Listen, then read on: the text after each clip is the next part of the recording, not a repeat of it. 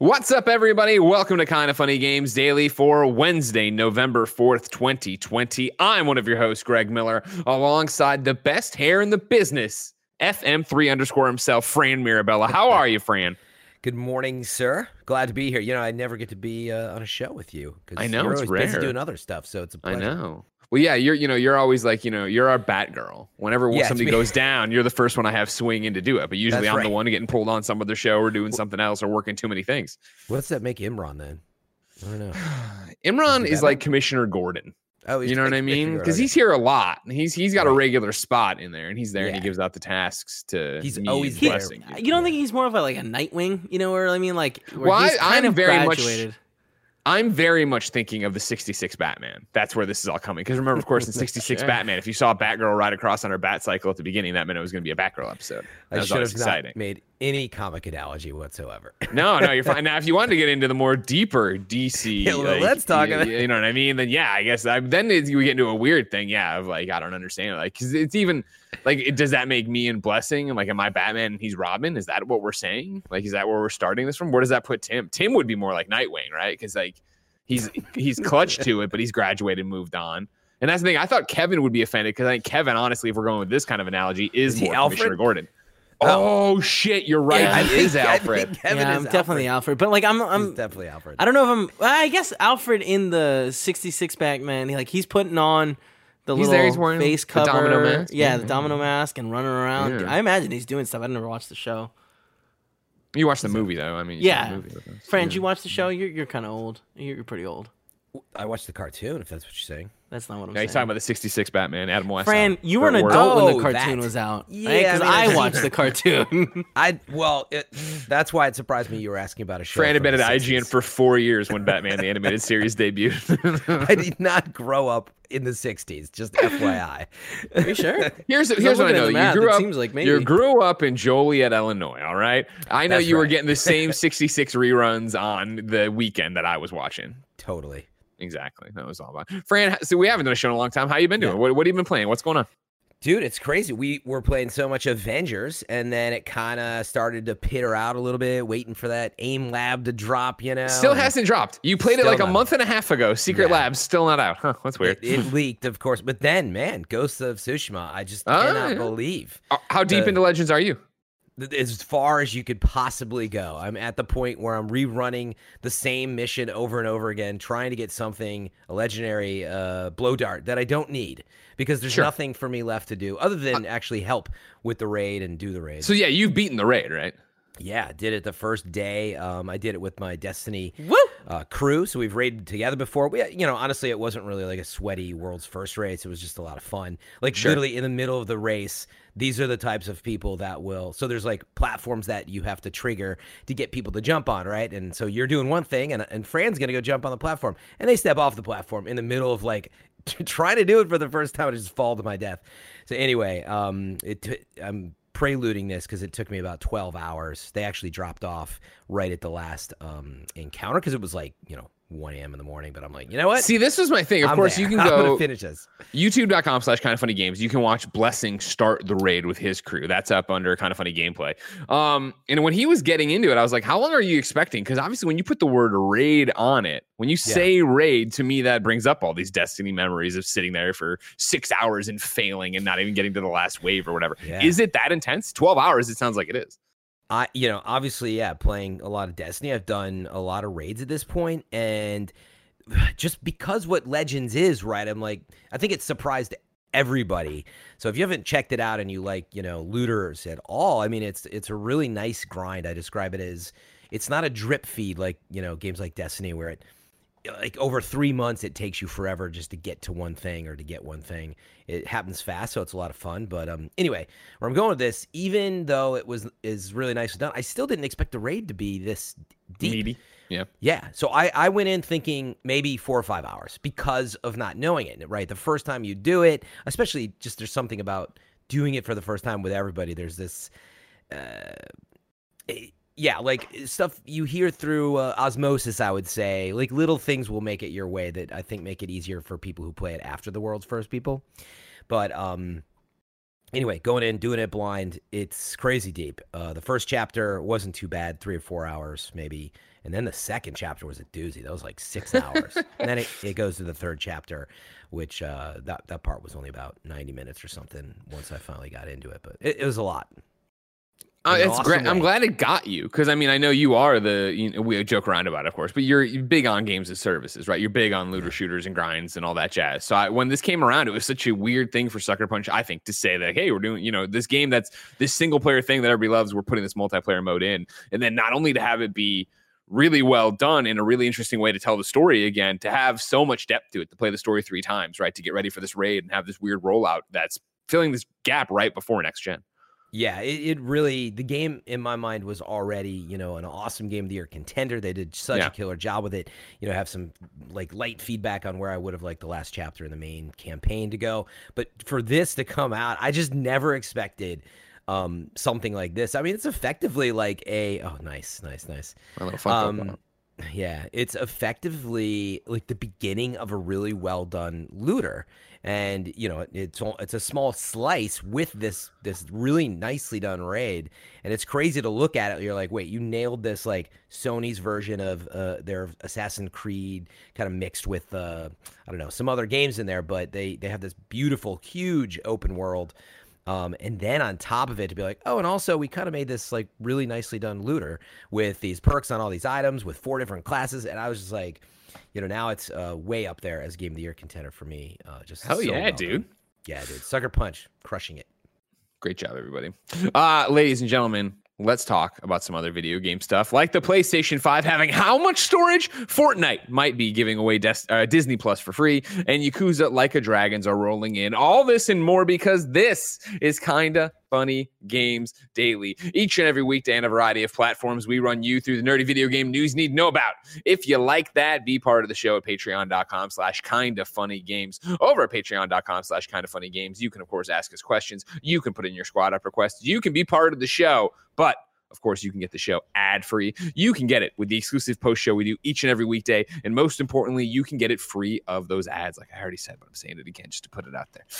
Remember, you could be doing a bunch of stuff like that. But if you have no bucks to toss our way on patreon.com/kindoffunnygames, it's no big deal. You can watch us record the show live on twitch.tv/kindoffunnygames. If you're watching live, you have a special job. Go to kindoffunny.com/you'rewrong and tell us what we screw up as we screw it up, so we can set the record straight for everybody watching later on youtube.com/kindoffunnygames, Rooster Teeth, and listening on podcast services around the globe each and every weekday.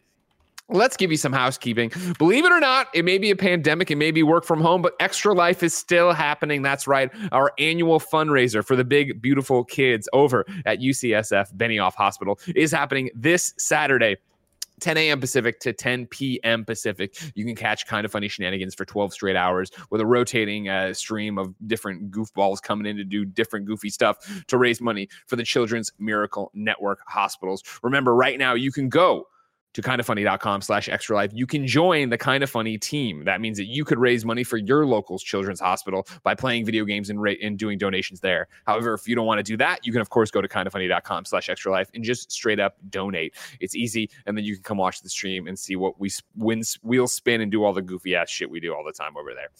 So that's this Saturday, like I said. But remember, community streams start at 1 p.m. Pacific on twitch.tv/kindoffunnygames. We're hosting the Kinda Funny Best Friends as we lead up to Kinda Funny Extra Life 2020, 10 a.m. Pacific time.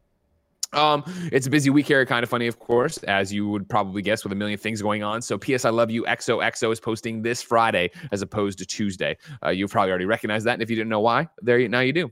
Plus, Rahul Kohli's We Have Cool Friends is up on We Have Cool Friends, youtube.com/kindoffunny, podcast services around the globe. Thank you for making stuff like that possible to our Patreon producers, Blackjack and Tom Bach. Today, we're brought to you by Quip and DoorDash, but I'll tell you about that later. For now, let's begin the show with what is and forever will be the Roper Report. Time for some news. We got 5 items on the Roper Report. Baker's dozen. Number 1, let's start with what Fran Mirabella loves the most. Talking about disk space, how many gigabits are free on all these hard drives and solid state drives and whatnot. Spreadsheet ready.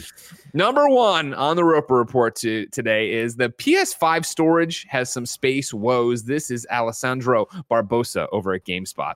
The PlayStation 5 launches in just over a week on November 12th, but Sony still hasn't concretely stated just how much of the SSD will be available for you to install games on. According to at least one leak of the system information from a PlayStation 5, it's going to be just over 650 gigabytes. The PlayStation 5 ships with a custom 825 gigabyte SSD, but not all of that will be free for game installations. The console's operating system needs some of that space from the get-go. That's why a screenshot from a video showing the PS5 system menu shared by noted leaker Okami13 and reported by Games Radar displays 648 gigabyte free out of a total 667 gigabytes available, which could include the space required for the free Astro's Playroom install. That's less than the Xbox Series X, but that was always likely to be the case, considering the PS5's smaller SSD overall. The Xbox Series X ships with a 1 terabyte SSD, with its operating system reducing available storage down to 802 gigabytes. That means the PS5's OS is slightly more efficient when it comes to space required, but still doesn't leave you with a lot of room for large game installations. Both the Xbox Series X and PS5 support expandable SSD storage, but they approach the matter in two different ways. Microsoft has partnered with Seagate to develop plug-and-play SSD cards that slot into the back of the Xbox Series X and Series S, with 1 terabyte cards available at launch.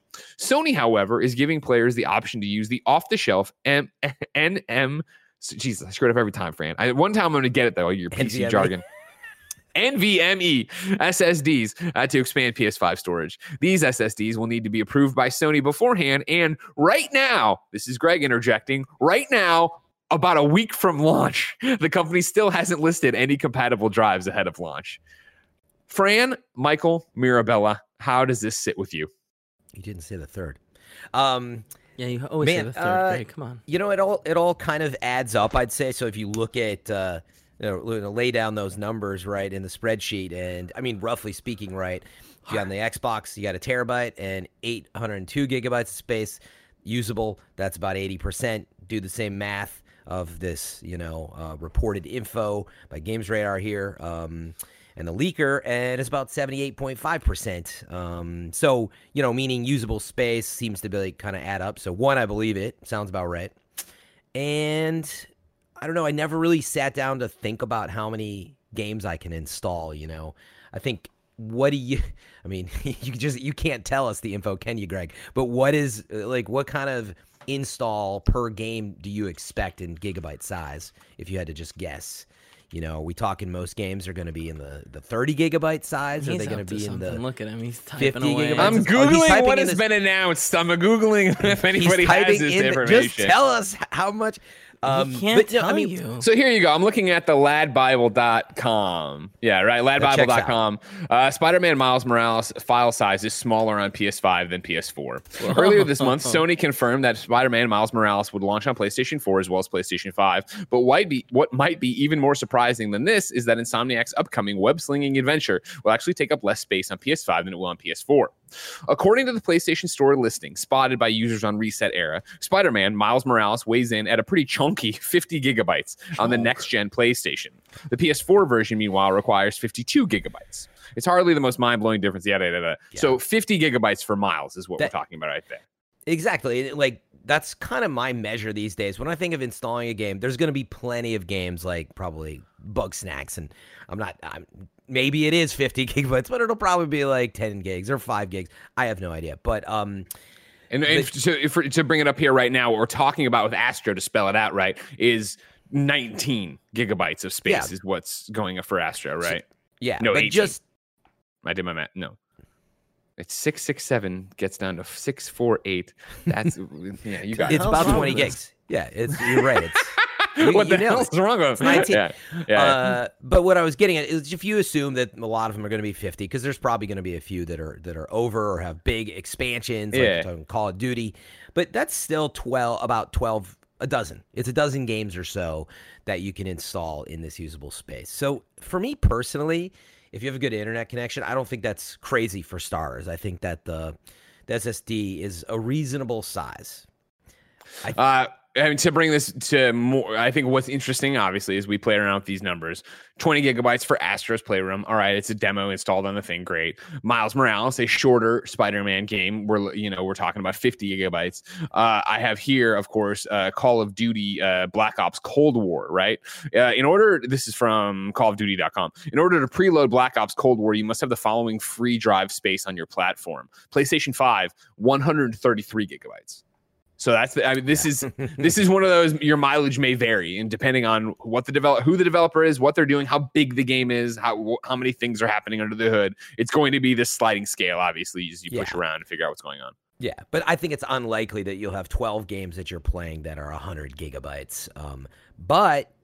And you've experienced it now, Greg. Do you think, quick resume and the speed of switching between games is going to really expose this as one of the biggest needed upgrades for the future, right? Like, in other words, we're used to a world where it's like, well, I'm only playing this one game and then I got to close it and I'm waiting for it to start up and blah, blah, blah. So like, kind of, I feel personally by nature, there's that, like, I'm not just going to switch in and like finish a round of golf in this one other game. Cause I'm like, 90 seconds is too much for me to wait. But if it goes down to 10 seconds, so do you think that's going to expose this as not enough space out the gate? It's one of the many things that is hard for any pundit, I think, to talk about, any personality to come out and talk to you about and have an opinion on. Because again, my opinion is different than Fran's opinion is different than Lakers head 2432 in the chat's opinion. And it's because how do you play games and what do you do, let alone what games are you playing? I think where it gets into a more interesting state of, is this enough space? How do you feel about it? So on and so forth. Isn't even the launch lineup as much as how many games are you not getting rid of, right? Like, I think about my PlayStation 4, right? And I had multiple PlayStation 4s getting pushed around. And inevitably, it would always be Fortnite on there.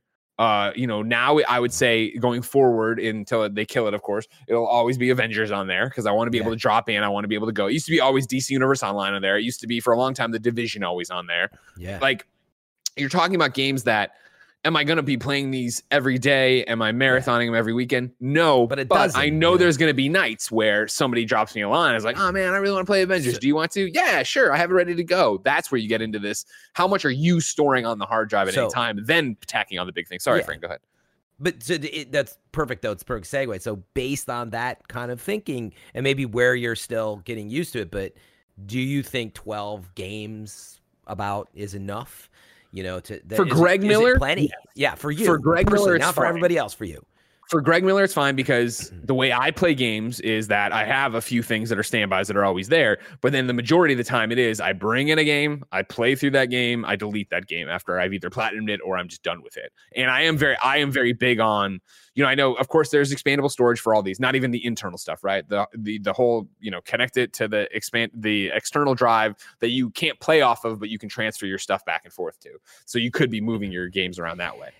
For me, it's the thing of, I'm going to be clearing these things out. And I guess as we go forward, if there's more games that, not even, I guess, that I'm looking to play as a games as service thing, maybe I'm not getting through. Like, you know what I mean? Like, I assume Assassin's Creed Odyssey is going to be hundreds of hours. I assume Assassin's Creed Valhalla is going to be like Assassin's Creed Odyssey and be more than 100 hours of my time that I did platinum and I did do all the DLC for, but I also didn't do that in one sitting. That was spread out for a long, long period of time. Yeah. Now, in the same way, I'm big on, and this is a PlayStation thing, I'm big on, making sure my saves are always synced to the cloud, and I delete games all the time, and I re-download stuff all the time. I've downloaded Bloodborne so many times, and I haven't played Bloodborne. And it's that thing, I download it, and I get rid of it. And Days Gone, which will come up later in the news, right?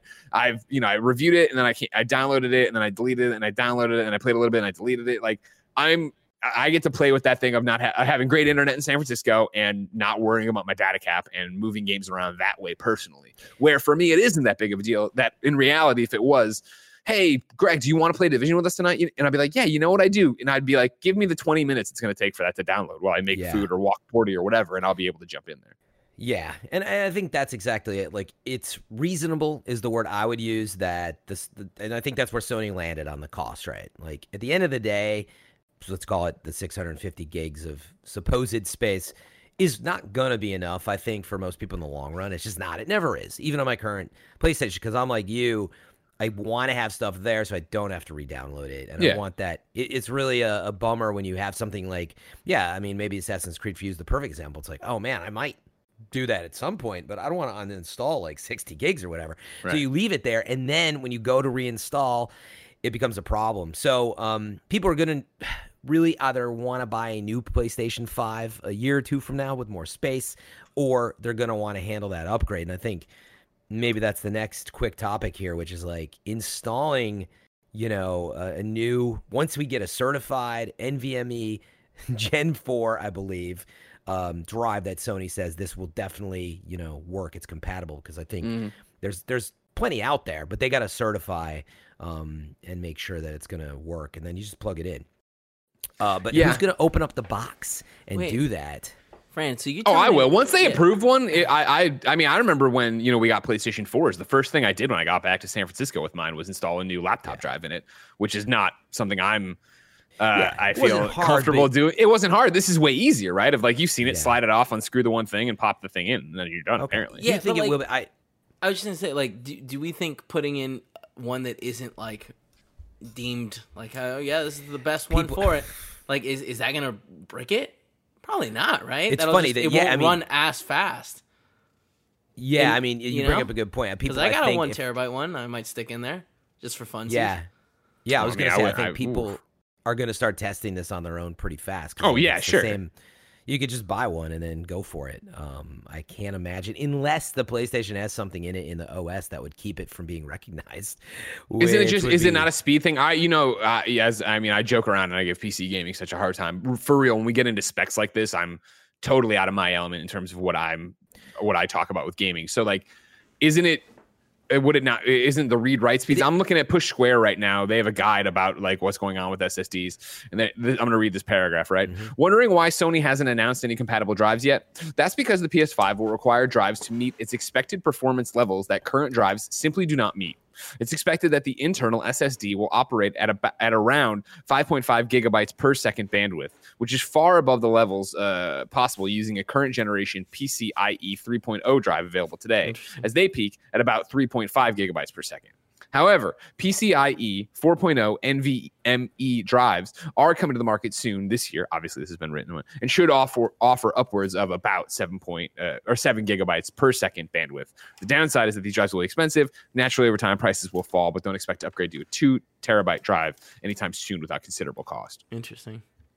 But like, you can always connect like a hard drive to it, right? And use that for like long-term storage. Like if you don't want to delete it and it's slightly faster to transfer. I mean, depending on your home speeds, it'll be faster to transfer from a store, you know, the game from a hard drive to your hard drive. Yeah, I was going to say, I don't know how that works on the new PlayStation, but I assume, you can also just plug in like a 6 terabyte. Right. You can totally do an external. Yeah, you can't play your games off of it, but you can't play PS5 games off of it. You can transfer them back and forth. You can play backwards compatible PS4 games off of that. But if you're if you don't have access to like super fast internet, or if you don't if you can't afford, because like most data caps are like 1.5 terabytes, and with the amount of streaming you do in a 100 gig game, let's say 50, that's eating a lot of space. So it's one of those things that like you could theoretically save it on there, transfer it over, and then not have to worry about downloading it again. Yeah, no, and I think a lot of people are going to consider that. Yeah. Because copying from there to, and I don't know how long that's going to take, but yeah, like you bring up a good point. If you don't have super blazing internet, you can't rely on it, you're probably going to want that as a connected backup. And so there are solutions. Again, I think it comes back to like, look, a dozen or so games is pretty reasonable. It's not, I wouldn't call it skimpy, right? And it roughly matches what you got going on with Xbox, although there's definitely more space in there. You're going to be able to hit another 4 or 5 games on your Xbox, it sounds like, and have them installed and ready to go. But I think eventually it comes down to how much, if I just want to buy a new 2 terabyte, you know, NVMe Gen 4 SSD, they are actually pricier than you realize. And once you start looking them up, that's when you'll be like, right, now I kind of get why there's only, you know, 800 or so gigs, a terabyte of space in here. So Yeah, it's going to be interesting to see how that nets out and how fast it gobbles up. Because, again, for me, thinking ahead, right? Obviously, I have a PlayStation 5. Obviously, I can't talk about anything that I haven't talked about yet. But it is that thing of, yeah, when it is cool, I have Fortnite on. Thank you, Kevin. I don't know if you needed to toss up the PlayStation 5 disclosure, but I love that you did. When it is that I have Avengers on there, I have Valhalla on there, I have Fortnite on there. How much space does that eat up, knowing they'll be around forever, and then start tossing in? I also have Sackboy on there. I also have Demon Souls on there. I also have Cardo on there. I also and you just go that way, right? You will blow by, the 650 totally gigs because, it's fun. I looked up on my PC where I have an SSD. There we fucking go. I knew it. But I looked and I was like, I have everything from Among Us to Phasmophobia to Destiny to Apex. Yeah. I have Star Wars Squadron installed. I haven't played it yet. It's sitting there. I have, long story short, I mean, it's over a terabyte right now because I don't have to worry about it. Totally. And that's why I'll probably put expandable storage into the PS5 eventually. Yeah. Because it's just going to be like, oh, which one's approved? It's kind of expensive. But then, wait for it to come down a little bit and pop it in. Yeah. What's too expensive? What's it now? You figure for the storage? Oh, I'm sorry. Hold on one second. The Xbox storage is $220, right? $220. Mm-hmm. You get 1 terabyte for the back of the Xbox. Yeah. What's this one over here? So this one on Amazon for 1 terabyte is $200. If you want, is that approved? No, right? Nothing's approved yet. Yeah. But this is a Gen 4 M.2. Yeah, I was going to say, you're going to be in $200 for a terabyte. Upward, probably with these certified ones, you're going to be upwards of $400 for 2 terabytes, maybe $350 right now with the way it prices. So that's what you're looking at. So once they certify it, $500 for the PlayStation, and then what? You're going to throw away the 650 gigs right away and just spend $350 on 2 terabytes, so you don't have to worry about it. I would assume most people will not be doing that right away. I got this thing. I got a Fire CUDA 510 SSD, PCIe, G3, X4, and NVMe. Would that probably work? Why do you have that? That sounds don't like ask a Gen, questions. That sounds like a Gen 3, Greg. So is that good or bad? It's not going to be fast enough, right? Is that's because I have a Gen 3 too. I have I think like a 1 or 2 terabytes. This thing away. Why do you have that?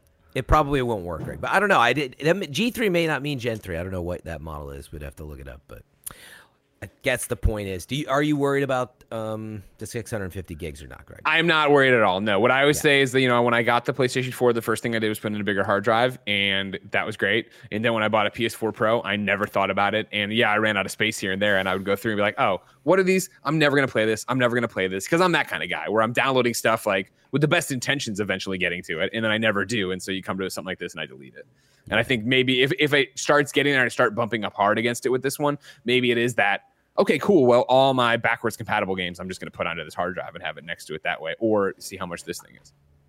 Yeah. Or what, I want to know ones that are approved are. The cool thing, the last number we need right now is how long does it take to transfer 50 gigs from an external hard drive? Because you might find yourself in a position where if that's reasonably fast, that actually is way more bang for your buck. Obviously, get a 12 terabyte hard drive for a lot less, and you can have way more games on the ready.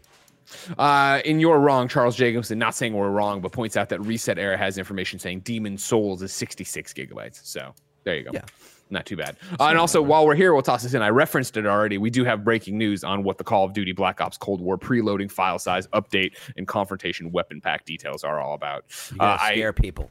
Well, hey, man, Call of Duty install size is great. They don't like it too bad. That's what it is. If you launched I'm reading from callofduty.com where I already did in the same article. If you pre-order the game digitally, you can preload it to ensure it's ready at launch. No matter what platform you pre-order on, you'll get 2 free weapon blueprints available the second you start the game through Confrontation Weapons Pack.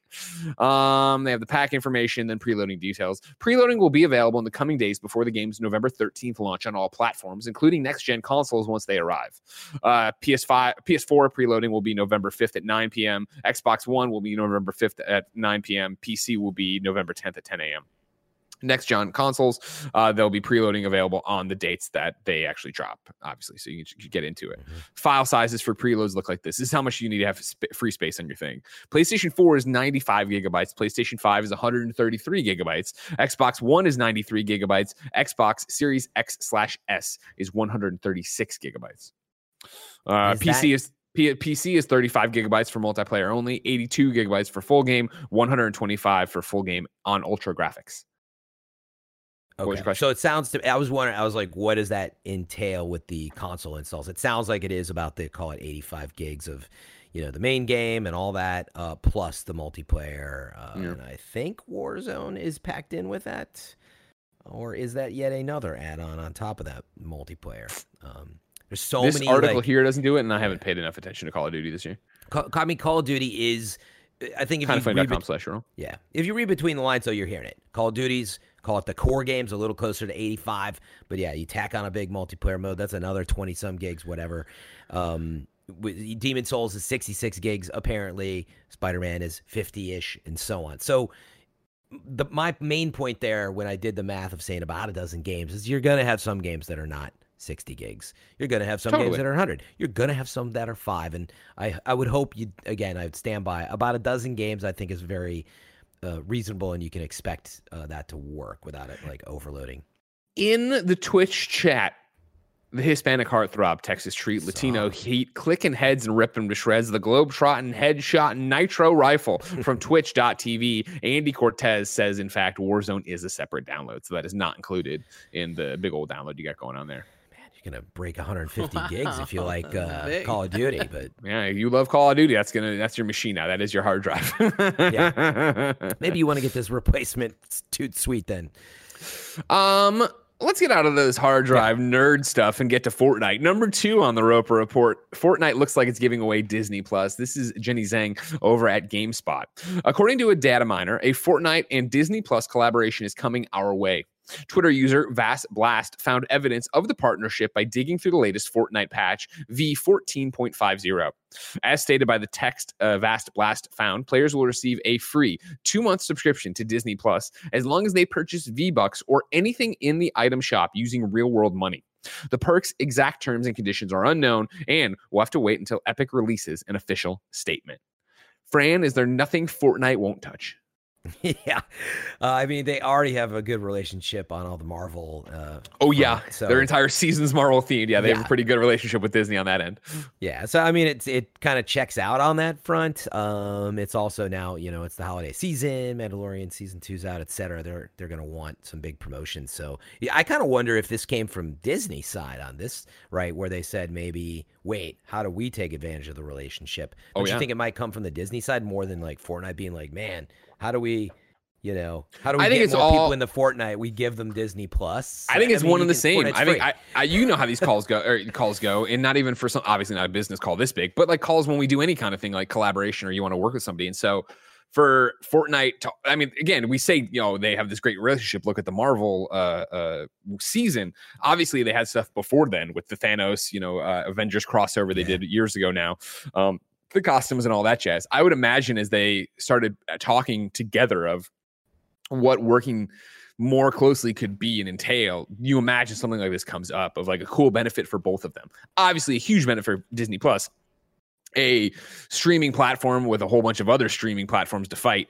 Hey, you put this out there to the biggest game going with all these different people involved, get them to come in, get the kids to redeem it, to show it to their parents or whatever, so they can come in and get this app. That's great. But then also for, as a Fortnite person, as an Epic person, you want to sit there and give as much benefit to your audience as possible, right? And I think that's what we see time and time again with how they're treating Fortnite and how Epic is trying to, I think, use their ginormous size for good. Yeah, and it's about, what, a $14 value, I guess, because I think it's about $7 a month for Disney Plus still. So it's certainly, you know, it's nothing to scoff at. It's pretty decent, and especially if all you want to do is, you know, burn through The Mandalorian. Wait, is The Mandalorian all out at once? Are they doing? No, it's weekly. It's weekly again. Yeah, will Thursday 2 months, night, Friday morning. It shouldn't be more than 8 episodes, right? So, Kevin, you're the leader of the screencast. Do we know, Kev, how many episodes is Mandalorian? Season 1. Hold on, he's running back to his computer. He's running back to his 8, somewhere around there. Wouldn't it be? Here, I'm going to look it up while we're chatting here. But you look it up, here's what I want to point out is that I made some delicious Montreal bagels today with cream cheese, and I used some of the smoked salmon on it. And I hate that even after you wash your hands so aggressively, your hands smell like smoked salmon. Why do you have to wear the gloves? Like a real chef? That. Yeah. Well, black. Okay, so it was. I was looking about 8, and people are saying this one. Do we know? This one will definitely be it. But that's, there you go. You can actually literally just sign up, get that promotion if this, you know, comes to fruition. It is just currently leaked data mined information. So you never know the accuracy of that. But how far do you think? Do you think they push even further than this? Do you think that you see Fortnite in Disney parks eventually? Oh yeah, that's a. I think absolutely. Well, not absolutely. I think it could start small. You know, maybe they have some crossover. But yeah, like that's got to be a question Epic's been asking. Is like, how do they get more into that side of things too? You know, bigger in real world stuff. That because I mean. Fortnite is just massive, and how are they going to expand it, you know, outside of creating Fortnite 2 or whatever it's going to be, you know? I mean, I think they keep shaking it up with seasons like these and bringing in the IP kids care so much about, like Ghostbusters, and there you go. They do need to get Ghostbusters in there, man. They already got Ghostbusters. Oh, they... That happened the week before Halloween. I was making a joke to, yeah, this all right, you get your Ecto Glider out there right now, your Proton Pack back bling. I got it all, Fran. I got it all. I am so behind on Fortnite. I still really appreciate what Fortnite is, but... I suck at Fortnite so bad now that I cannot just hop. It's one of those games for me personally that if I hop into Fortnite, man, it's like kind of fun at first, but especially on PC, there's so many high skill players that it's like, I'm getting destroyed, and I'm gonna need to spend like the next like week just in that game. And I'm like, you know what? I think I'll play some Warzone, understandable, or some Among Us or whatever. Yeah. Real quick, Kevin, did you turn on your mic just to clang your ice cubes around the cup and then turn it off? No. I was gonna say you're like our wind chime out there, just blowing in the breeze. I was gonna say some stuff, but then I was like, it's no point. There's no point. Number 3 on the Roper Report: Yakuza Like a Dragon reviews are up. The roundup looks like this right now on Metacritic, or at least when I assembled this, it's an 84. GameSpot gave it a 9.0. Michael Haim over there, who is a great person in rooms with a terrible person, wrote for RG. GG Studios' first crack at an RPG. It's a damn fine result. It delivers what I love most about Yakuza and introduces new ideas that largely pay off. Ichiban isn't doing it alone either. He has friends and mentors, ones who've helped him fight and overcome personal tragedies. It was an absolute thrill to watch him grow, and that's what's most important for a game so focused on its characters. Yakuza, Like a Dragon, is a passing of the torch and a fantastic entry into a beloved franchise that proves it's in good hands with Ichiban.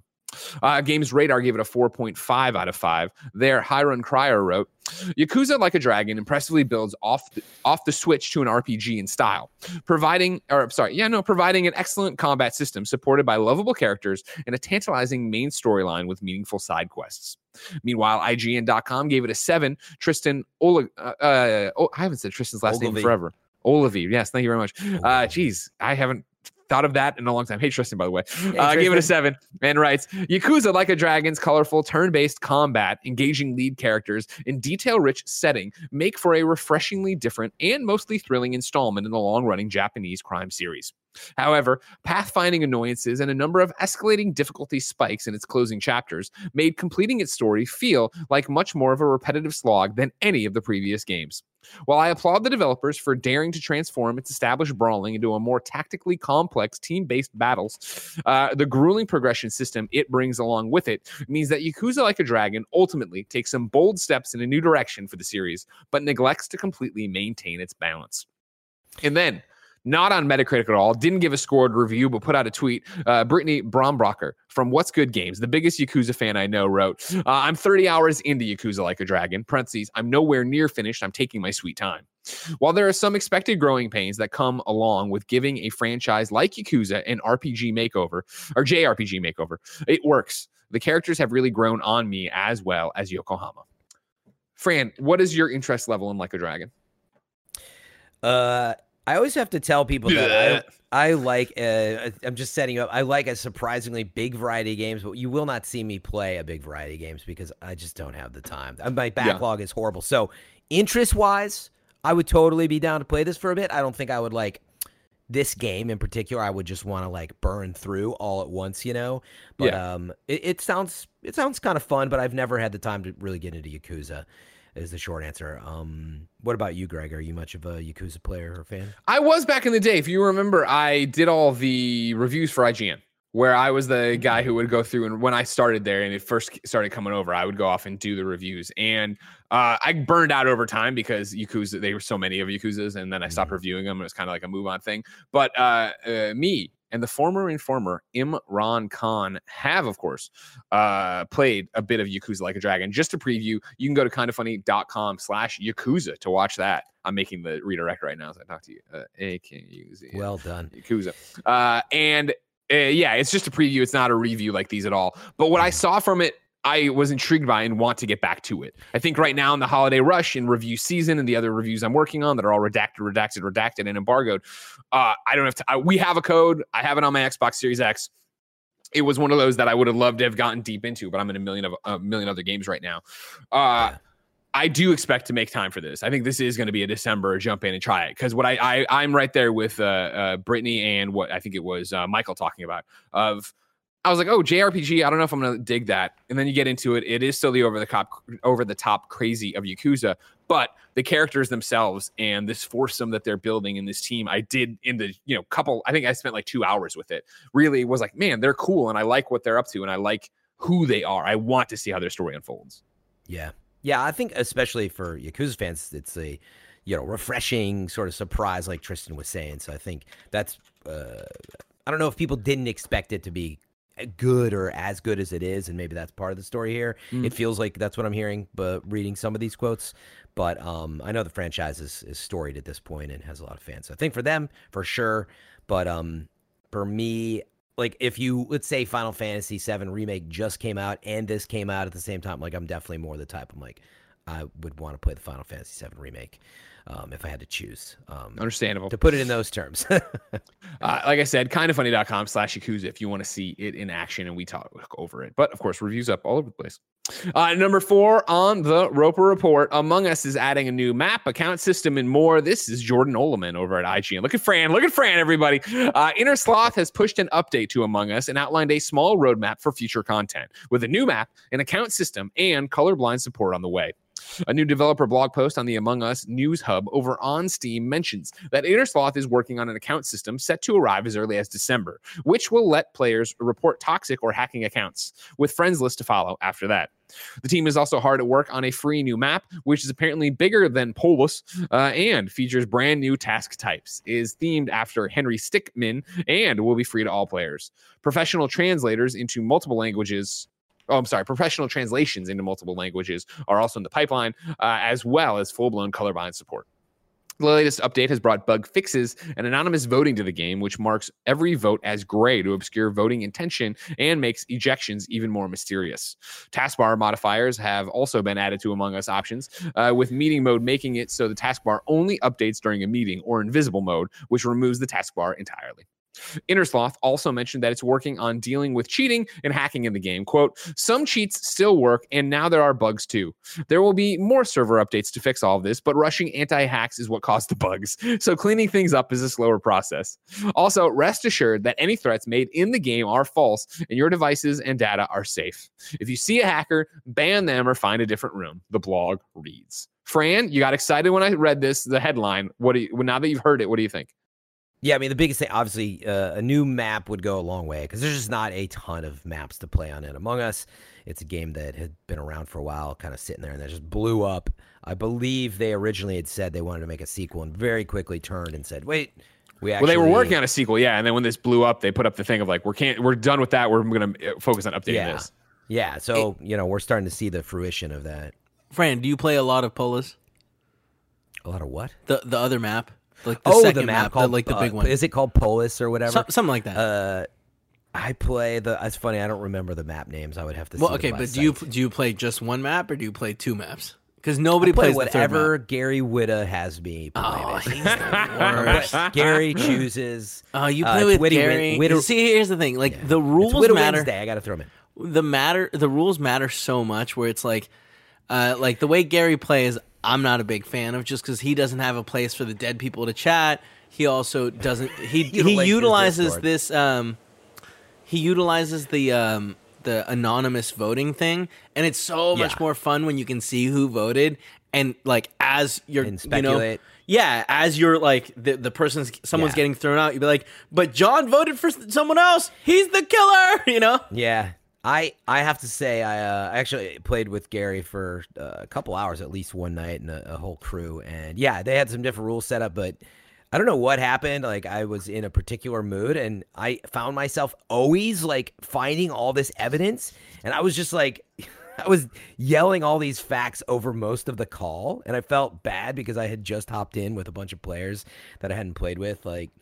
but long story short, don't feel bad. Was to the point. He was like, "Fran, you're being like super alpha, but I have to say you've been right about all this stuff." So then what happened was I got imposter and I totally like got quieter because, well, I was busy. Oh, and everyone smelled it. Everyone said, and everybody was, you got it. You're being awful quiet all of a sudden for knowing everything.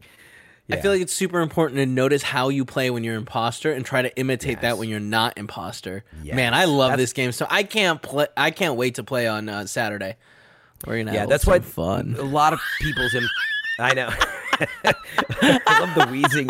The wheezing laugh. God, that was a new level of that wheeze. Yeah, I was gonna say I'm excited that there's gonna be a new map. Like that's gonna be. I think it really does depend too. By the way, what have they done with the map with the knowledge that you know how people are playing, what they like, the tasks they like? Because what happens if they release a new map and people still just end up playing, you know, Polus or whatever because it's their fave? That does happen sometimes, but I have hope that I mean you're adding like 30+% more map space to the game, so it'll be worth it. And final on the Roper Report for the day, we have some information on Days Gone on PlayStation 5. Sony Ben tweeted this yesterday. If you're taking a ride on the broken road for the first time or finishing up New Game Plus, here's what you can expect when you boot up Days Gone on the PlayStation 5. Up to 60 frames per second with dynamic 4K and save transfers from PlayStation 4 to PlayStation 5. Go get them, Sony Ben.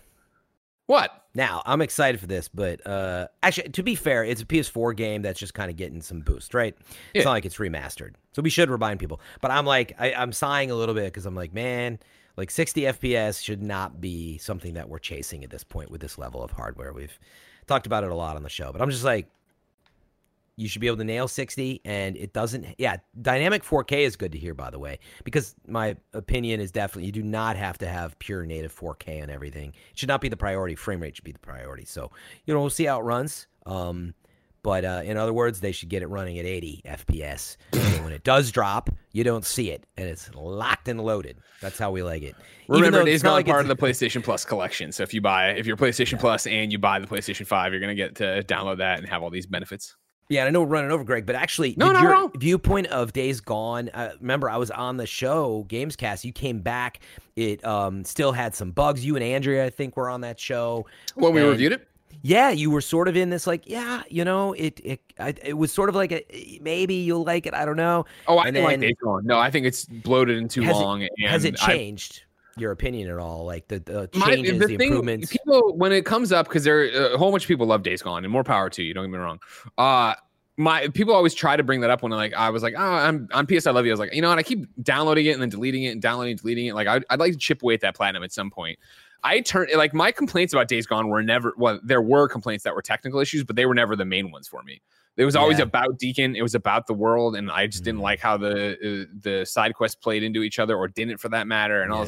So like when I turned it back on and went back in, like it's still a beautiful game. I didn't fall through the world like I did during review, but that again wasn't like my main crux of my argument about why I didn't like Days Gone. I thought it was just a bloated open world, and so you probably still won't like it. Yeah, exactly. And so months ago now, when I had started it in, I was like, I'm gonna try to chip away at this, and I looked at like how many more fucking hives and nests I needed to do, and I was like, I don't want to do this, and I just deleted it again. You're more of a completionist, I think, and so you probably hit a lot of stuff. I know that's not the only thing, but I was surprised. Days Gone is a game that should have is like 50 hours. It should have ended so much earlier. Like it's just the storyline of it all. I just kept going. Yeah, and I was like, full disclosure, I like the game so far, but I'm like, I don't know if I'm 30 hours in, and I totally was feeling it. I'm like, man, this game is kind of long and maybe needed to be more compressed, but for what it's worth, I do like the world they created. I think it is a really beautiful world. The soundtrack's beautiful. So yeah, maybe it's better played in little pieces, you know, for some folks. I think that was always that was something interesting that I in, you know, not the retrospect, but the conversation since review and since launch, where there is this audience that just loves the game, and I do wonder if it wasn't a gun to my head, you have a week and a half or whatever it was to play through this game. Because I talked to other reviewers who aren't here to give their opinions, but I remember at the time talking to them, and I was both being like, how is this still going? Like, there's a couple, like, not red herring endings, but you're like, all right, I remember putting Jen to bed and be like, I'm going to beat it tonight. And the next morning, I'm like, there's a whole nother area. Yeah, dude, there's like there's more to do in this thing, which isn't bad, but then I didn't enjoy doing the things. Part of my argument, right, was like how brain dead the enemies were, and how like you could run at them and they wouldn't shoot you, so you could just melee everybody to death in these camps. And it was like, what am I doing? Yeah. But you can go watch that review from back then. And then I also urge you to go read all the people who love the game and see if it would be something for you. Because again, it's free if you got PlayStation Plus, so who cares? But it is that thing. I saw this and I'm like, I'm going to fucking download this game again. I'm going to download this game again and try to platinum it and fall off again. But yeah, I'm looking forward to finishing it at 60. It's kind of... You'll never finish this game. Prediction. We'll see. You're never going to finish this game. I finished Red Dead. And are we making a bet? Yeah, sure. What do you want to bet? You should. Let's make that bet, because I actually really do want to finish it, Greg. See, then it's going to motivate you, and I hate that. That's the problem with the bets. No. What else am I going to play on the PS5? The exclusives, I really... What else are you going to play on PlayStation 5? Whatever you want to play. Avengers. Come on. He's baiting you. Don't do it. You know what I mean? Actually, Greg, it's not a bad bet, because I'll give you an easy one. I've not played Spider-Man yet. I've been waiting for PS5 now at this point. So, yeah. I know, Brian. That I can't wait to plan him again. Spider-Man Remastered, come on. Cannot wait. It's going to be awesome to experience it for the first time there. Anyway, this is a welcome upgrade. I hope we see more of this. We know Ghost of Tsushima as well as getting an upgrade like this. So can't wait to see more. I can't wait to see more of this show. But before we get to that, let me tell you about our sponsors. Remember, you can go to patreon.com/kindoffunnygames to get the show ad-free. And speaking of ads, Greg Way, let's talk about Quip. There are only two types of people in this world. Those of us who brush and floss every day, and those who just might start thanks to Quip's new refillable floss pick. You know Quip, the electric toothbrush you hear about all the time from us, but it's their sleek, reusable floss pick you'll want to use next. The durable handle is easy to guide, restrings with a click, and comes with a compact mirrored dispensing case for on the go. Plus, a single refill pod replaces over 180 single-use plastic flossers, so it's better for your teeth and the environment. Pair your floss with the perfect electric toothbrush for adults and kids. Quip has the simple guiding features you need, like the time sonic vibrations and guiding pulses to help you brush better. And now you can even get amazing rewards just for brushing your teeth every day. Quip also delivers brush heads, floss, and toothpaste refills every 3 months for just $5. Shipping is free, so you can save money and skip the store. Bring delight to your everyday brushing and join over 5 million mouths and brushing with Quip, starting at just $25. Remember, I legitimately love this stuff so much that I bought the toothbrush they're talking about that is Bluetooth, connects to the app on my phone, and it tracks my toothbrushing habits, Fran. And then what happens is it rewards me. I earn points that I can then put in. Let me make sure there's no personal information on here. Yeah, probably. It's risky, Greg. Yeah, so I said before I swing it around, it's like, here's your address. Put it in. If you put it in, do not disturb. Okay. It does that whole thing, and it tells you how long I've been brushing. Cover your face. It's fine. You understand that I'm using last brush in beta. Is this? Yeah, it's saying I didn't. My coverage is in red on top and bottom there. Whatever, it doesn't matter. I like it. I'm earning points, and I'm doing it. And I do use those plastic flossers and throw them away, and I feel really wasteful. And I didn't know about this until I read the ad, so I'm going to buy that. Anyways, like I was saying, if you go to getquip.com/games right now, you'll get your first refill free. That's your first refill free at getquip.com/games, GETQUIP.com/games. Our next sponsor is DoorDash. Between never-ending laundry cycles and incoming emails, you've got plenty on your to-do list. Give yourself one less thing to worry about and let DoorDash take care of your next meal. DoorDash is the app that brings the food you're craving right now to your door. Ordering is easy. Open the DoorDash app, choose what you want to eat, and your food will be left safely outside your door with the new contactless delivery drop-off setting. With over 300,000 partners in the U.S., Puerto Rico, Canada, and Australia, you can support your local go-tos or choose your favorite national restaurants like Chipotle, Wendy's, and the Cheesecake Factory. Many of your favorite local restaurants are still open for delivery. Just open the DoorDash app, select your favorite local restaurant, and your food will be left at your door. DoorDash deliveries are now contactless to keep communities we operate in safe. Right now, our listeners can get $5 off and zero delivery fees on their first order of $15 or more when they download the DoorDash app and enter the code GAMES. That's $5 off your order and $0 delivery fees on your first order when you download the DoorDash app in the App Store and enter the code GAMES. Don't forget, that's code GAMES for $5 off your first order with DoorDash. Another app I use quite often. Last time we talked about it in an ad, I ended up getting wings. Will that happen again today? We will find out. Fran, I'm excited to see what I get for lunch. I know. I'm excited to see what I get for lunch. But lunch is still so far away. If I wanted something more immediate, say what came to the mom and pop shops, where would I go? The official list of upcoming software across each and every platform as listed by the Kind of Funny Games Daily Show hosts each and every weekday. Yeah.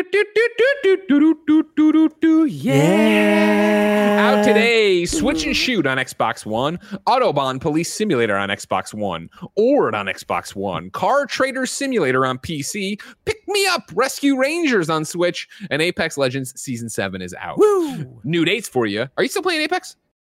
I jump in every now and then, but I'm more of a Warzone player. But I'm excited to check out the new map and everything. I think there's a new map. Gotcha. New dates for you. Real Politics 2 is coming now to Steam Early Access November 18th. Override 2 Super Mech League is coming to PlayStation 5, Xbox Series X, Switch, PS4, PC, Xbox One, December 22nd. And then Ghost Runner is making its Switch debut November 10th. Deals of the day for you. GameSpot had this one. In honor of the series' 5-year anniversary, publisher Raw Fury is giving away Kingdom for free on Steam until Friday, November 6th at 10 a.m. Pacific time. Fran? Yes, sir. I'm watching Autobahn Police Simulator videos. Is it me, or does that game get released every like 3 months? Maybe 2 months. They've been putting on different platforms. Yeah, no, they've been putting on different platforms. I think that's why we keep bringing it up. It's like 5 years old. We keep bringing it up. I think. Okay, I haven't heard of it before. Okay. I think there's several. I mean, it's just sort of a silly. Anyway, I just find the name somewhat funny. Mm. Hilarious. Fran, we asked people watching the show or listening to the show to go to patreon.com/kindoffunnygames, chip in a few bucks, get to ask their questions, be part of the show, and squat up. This, of course, is where you give us your name, username, platform of choice, and why you need help in a video game. I read it here. The best friends come and find you, and everybody plays games together. Today, Adam needs help on PlayStation 4 / crossplay, and Adam's username is Binding Fenrir. Mm-hmm. Binding, F-E-N-R-I-R. The dog. It's all one word. Fenrir? Fenrir? Wait, F-E-N-R-I-R. Yeah. Fenrir? Right. Fenrir? Fenrir. Binding Fenrir. Binding Fenrir. Yeah, it's the dog, right? That's the... What dog? You keep saying that. I don't know what that dog is. It had sex with Loki in Norse mythology. Oh, my God. Yeah. Right? It's a horse? It's a wolf. Here we go. Fenrir, yeah. Old Norse. Fen Dweller. Get Corey Barlog on the phone. You know what I'm talking about, right? You've heard about this? No, Loki's having sex with dogs? Yeah, he like was pretending to be a horse to distract Fenrir, but it worked real well. You know what I'm saying? It's a monstrous wolf in Norse mythology. Yeah. Fenrir, together with Hel and the World Serpent, is a child of Loki and giantess Anargabua. He is attested in Poetic Edda, compiled on the 13th. I mean, he could be. You know what I mean? Tweet at Corey Barlog and get him to explain this to us, because you will. I feel like I nailed it. I don't know why. Oh, you just said you didn't nail it. Well, but the jury's out. I'd really like to hear from Corey. What's getting microwaved in the back there? I don't know. Yeah, Kevin, is your Hot Pocket ready? What's going on? Well, no, we're going to tweet at Corey Barlog about this. Hot Pockets are still golden. You know what I mean? You eat a Hot Pocket, and it's like, man, that's a pretty good day. Yeah. That's a pretty good day. But you burned the roof of your mouth. Like, sure. No one's waiting. No one's waiting. Yeah, nobody's waiting for a Hot Pocket. You know what I used to do? I would actually microwave it, and it'd be so steamy hot. I'd cut it open in half, and I'd put it back in like the freezer, like a little open. What the fuck is wrong with you? You because can't, it was a fast cool. Too much. It's a fast cool. No, everybody, no. The tweet to Corey is out. So there you go. Please heart it. Corey Barlog, comma. Please, this is from Greg. Please explain Fenrir to us. Thank you. So we'll see what we can get out of him. There might be a follow up. Did you spell it Fenrir? I spelled it F-E-N-R-I-R. That's what I spelled. Oh, okay. Fenrir.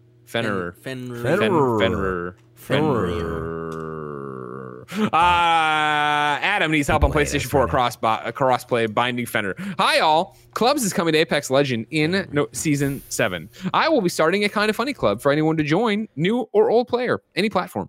Message me on PS4 or Reddit, where he's also binding Fenrir, if you are interested in joining Fenrir, the club. No, the club is limited to 30 players, so it looks like you're probably going to need more than one club there. But go get him, binding Fenrir. You can find him on Reddit and, of course, the PlayStation 4. Just put in binding Fenrir, and you'll be fine. Everybody, you can all go to twitter.com/GameOverGreggy/status/1324064321194741760 to see if Corey Barlog responds and explains Fenrir to us. Christ.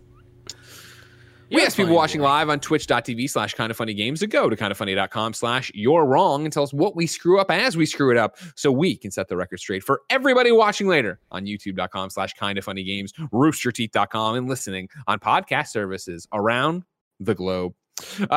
Yosemite writes in and says, not a you're wrong, but Jeffy Grub did a transfer test from an external HDD to the internal SSD on his Xbox Series X preview hardware. He was able to transfer Assassin's Creed Origins, a 49 gigabyte install size, from an external USB HDD to the internal SSD in 7 minutes and 47 seconds. Transferring from the internal SSD to an external HDD took 10 minutes and 37 seconds. Seems reasonably fast and faster than re-downloading. Depends where you live, but yes, that's good. Wait, so it's about 10 minutes for how many? Do we know the gigabytes? 50 gigabytes. That's pretty good. Yeah. That's impressive. Yeah. Yeah, see, that's faster than downloading it. Well, it depends on the internet. Nanobiologist, who's a big Disney fan, says, with regards to Fortnite in the parks, Disney has been known to do special merchandise deals with outside people as sponsors and special merchandise. There is never any crossover or representation except for the occasional pop-up shop in Disney Springs or downtown Disney.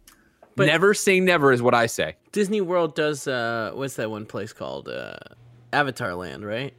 Pandora? Yeah, I think so. So we can have Fortnite Land. Okay. You know what I mean? It's possible, is all I'm saying. But they're going to need numbers once they open back up. You know what I mean? Sure, it's scary for them. Yeah. You're not Corey Barlog. I don't want to know. Well, let's leave Fenrir to tell me. I will only be listening to answers about Fenrir from Corey Barlog. All right. So that's what I'm waiting on. I see Mitch Dyer in my responses trying to explain this right now. Here in the chat, a bunch of dum-dums were like, "Oh, Disney owns Pandora. Disney owns Avatar now. Not when they struck the deal. Okay, you idiots. God, I'm tired of your shit." Ladies Talk about my vacuum some more. I dare you. Ladies and gentlemen, we got to get Kevin to the post show over on patreon.com/kindoffunnygames. That's where the show doesn't stop. And, of course, you can get the entire show ad-free. You can ask questions over there, too. But if you have no bucks to toss our way, it's no big deal. You can watch us record the show live on twitch.tv/kindoffunnygames. You can watch it later on youtube.com/kindoffunnygames, roosterteeth.com, and listen on podcast services around the globe. No matter where you get it, thank you for your support. Consider like, subscribe, sharing, all that jazz on the platforms you don't use, you know. Keep the whole world spinning kind of thing. Fran and I got a post show to do. Fran, when are you streaming again on twitch.tv/fm3_? Pretty much every night after 9 p.m. Pacific time or so. Is it true you drink yourself into oblivion every night while you play? Not every night. It's 50% of the time. Especially this week for sure. Yeah. See what happens tonight, ladies and gentlemen. But until next time, it's been our pleasure to serve you.